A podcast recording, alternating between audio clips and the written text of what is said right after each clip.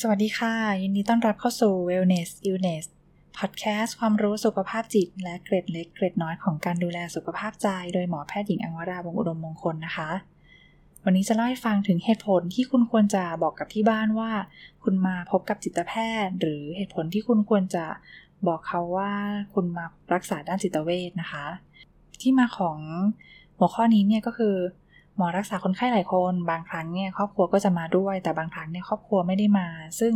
บางทีเนี่ยผู้ป่วยก็จะถามว่าให้เขาควรจะบอกที่บ้านไหมว่ามาพบกับจิตแพทย์แบบนี้นะคะ แล้วก็ หมอก็มักจะแนะนำว่าจริงๆ คนในครอบครัวก็สำคัญเนาะถ้าเกิดคนในครอบครัวทราบได้เนี่ยก็จะดี แต่ว่าหลายๆคนนะคะ คนไข้หลาย ๆ คนเนี่ยก็จะไม่อยากจะบอกที่บ้าน บอกว่าแบบ ไม่อยากบอก อยากจะเก็บเป็นความลับอะไรแบบนี้นะคะนั้นหมอก็เลยมารวบรวมข้อมูลเหตุผลที่ควรจะบอกกับที่บ้านในในพอดแคสต์อันนี้ค่ะ ข้อที่1นนะคะก็คือการที่บอกที่บ้านเนี่ยก็คือเป็นการให้โอกาสกับครอบครัวเนาะหมอรวมๆแล้วกันว่าที่บ้านคือครอบครัวนะคะ ก็คือให้ให้ครอบครัวเนี่ยมีโอกาสได้เข้าใจคุณมากขึ้น จะได้ เขาจะได้มีความรู้ว่าเออที่คุณกำลังรักษาอยู่ที่คุณกำลังเป็นอยู่เนี่ยคือเรื่องอะไรคือโรคอะไรแล้วก็ต้องทำตัวยังไงบ้างนี่นะคะ แล้วก็ถือเป็นการให้โอกาสเขาได้ทำหน้าที่สมาชิกในครอบครัวที่ดีค่ะ เพราะว่าบางทีเนี่ยเเขาก็อยากจะดูครอบครัวหรือพ่อแม่หรือสามีภรรยาหรือว่าลูกๆนะคะก็อยากจะดูแลคุณเหมือนกันในการที่เขาได้รู้นะคะ ก็จะได้ทำให้เขาได้สามารถทำหน้าที่นั้นได้มากขึ้น ได้มีโอกาสทำหน้าที่นั้นนะคะอะไรมีมีเคสหนึ่งที่หมอก็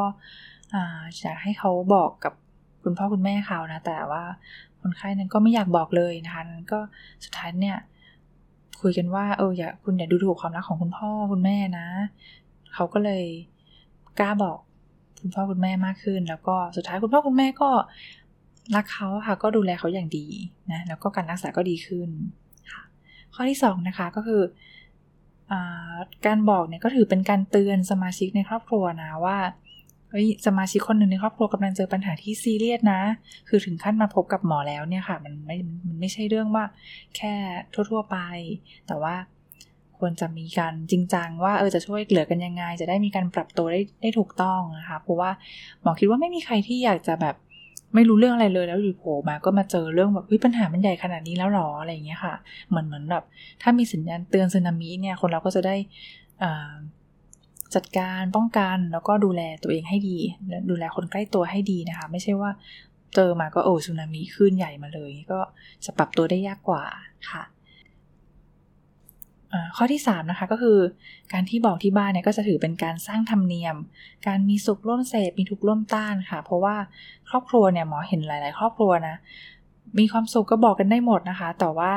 พอมีความทุกข์เนี่ยไม่กล้าบอกกันบอกกลัวที่บ้านเครียดกลัวที่บ้านอะไรแบบนี้ที่บ้านจะที่บ้านเนี่ยคุยแต่เรื่องดีๆเรื่องเครียดๆเนี่ยไม่คุยกันอันนี้เนี่ยหมอมองว่าไม่ใช่ครอบครัวนะคะ การที่จะ เป็นครอบครัวเนี่ยต้องบอกได้ทั้งข่าวดีข่าวร้าย แล้วก็เหมือนกับจับมือกันไปนะคะ ในยามที่ทุกเนี่ยก็ช่วยเหลือกัน ซึ่งถ้าเกิดว่าคุณได้เริ่มทำเนียมนี้ไว้แล้วเนี่ยเวลาที่สมาชิกคนอื่นเกิดมีความเครียดขึ้นมาเนี่ยก็สามารถบอกคุณได้ มันก็จะยุติธรรมแล้วก็ดีกับทั้งทั้งทั้งทุกฝ่ายในระยะยาวนะคะ ข้อที่ 4 ค่ะก็คือ เพิ่มโอกาสที่จะ ทำให้ผู้ป่วยเนี่ยรักษาหายได้เร็วขึ้น หายได้ง่ายขึ้น หรือว่าเป็นซ้ำยากขึ้นนะคะ เพราะว่าถ้าเกิดครอบครัวเข้าใจปฏิบัติตัวถูกต้องดูแลกันได้ดีเนี่ยก็ถือเป็นการรักษาด้านโซเชียลด้านสิ่งแวดล้อมนะคะ ซึ่งเป็นหนึ่งในด้านของการรักษาจิตเวชอยู่แล้วนะคะ ซึ่งก็ผลดีมีเยอะมากทั้งทำให้คนไข้เนี่ยมีเหมือนกับทรัพยากรมี resource มีมีคนที่จะมา support อะไรเงี้ยเพิ่มได้ค่ะ ต่อไปข้อที่ 5 นะคะก็คือทำให้ที่บ้านเนี่ยเข้าใจผู้ป่วยมากขึ้น ซึ่งจะช่วยทำให้ลดความเครียดเรื่องก่อนๆหน้านี้ค่ะ เช่นว่าจะผู้ป่วยอาจจะมีความเครียดความเศร้าเกี่ยวกับที่ความเห็นไม่ต้องการกับในครอบครัวหรือว่าความสัมพันธ์ในครอบครัวนะคะ ถ้าเกิดว่าสมาชิกได้รู้แล้วเนี่ยเราได้เข้าใจมากขึ้นบางทีก็จะลดความเครียดเรื่องก่อนๆหน้านี้ มาได้ แล้วก็แถมนะคะจะช่วยลดปัญหาอันใหม่ ๆ เพิ่มขึ้นด้วย เพราะว่าถ้าเกิดครอบครัวเข้าใจเนี่ยเขาก็จะปฏิบัติถูกต้องไอ้เรื่องใหม่ ๆ ที่จะทำให้ไม่ถูกใจกันเนี่ยก็จะน้อยลงไปนะคะ อืมต่อไปข้อที่ 6 ค่ะก็คือ สมาชิกในบ้านเนี่ยก็จะสามารถช่วยสังเกตอาการของผู้ป่วยได้นะคะ ว่าดีขึ้น แย่ลงหรือว่า มีผลข้างเคียงอะไรจากยาบ้างหรือเปล่านะคะ จะได้เหมือนบางทีเจ้าตัวนะคะ ก็สังเกตได้อยู่แล้ว แต่ว่าบางทีจะไม่จะมีบางมุมที่เจ้าตัวสังเกตไม่ได้ค่ะก็การที่ให้คนใกล้ๆตัวช่วยบอกช่วย feedback เพิ่มขึ้นเนี่ยก็จะได้มีประโยชน์กับการรักษาเพิ่มขึ้นค่ะ ต่อไปข้อที่7นะคะก็คือ การที่บอกครอบครัวเนี่ยก็จะทำให้ผู้ป่วยเนี่ยมีเพิ่มพื้นที่คอมฟอร์ทโซนมากขึ้นค่ะ คือ คือเศร้าอยู่แล้วบางทีต้องแบบไปเก๊กว่าเออไม่ได้เป็นอะไรต้องทำแบบ เป็นยิ้มหัวเราะได้ค่ะ ก็จะทำให้ยิ่งเหนื่อยคูณสองเข้าไปอีก แล้วก็บางทีถ้ามีปัญหาอะไรเนี่ย ก็สามารถมาเล่าให้ที่บ้านฟังได้เลย ไม่ต้องเก็บไม่รู้จะไปเล่าใครดีค่ะเพราะว่าที่บ้านเขาทราบเรื่องอยู่แล้วดังนั้นเนี่ย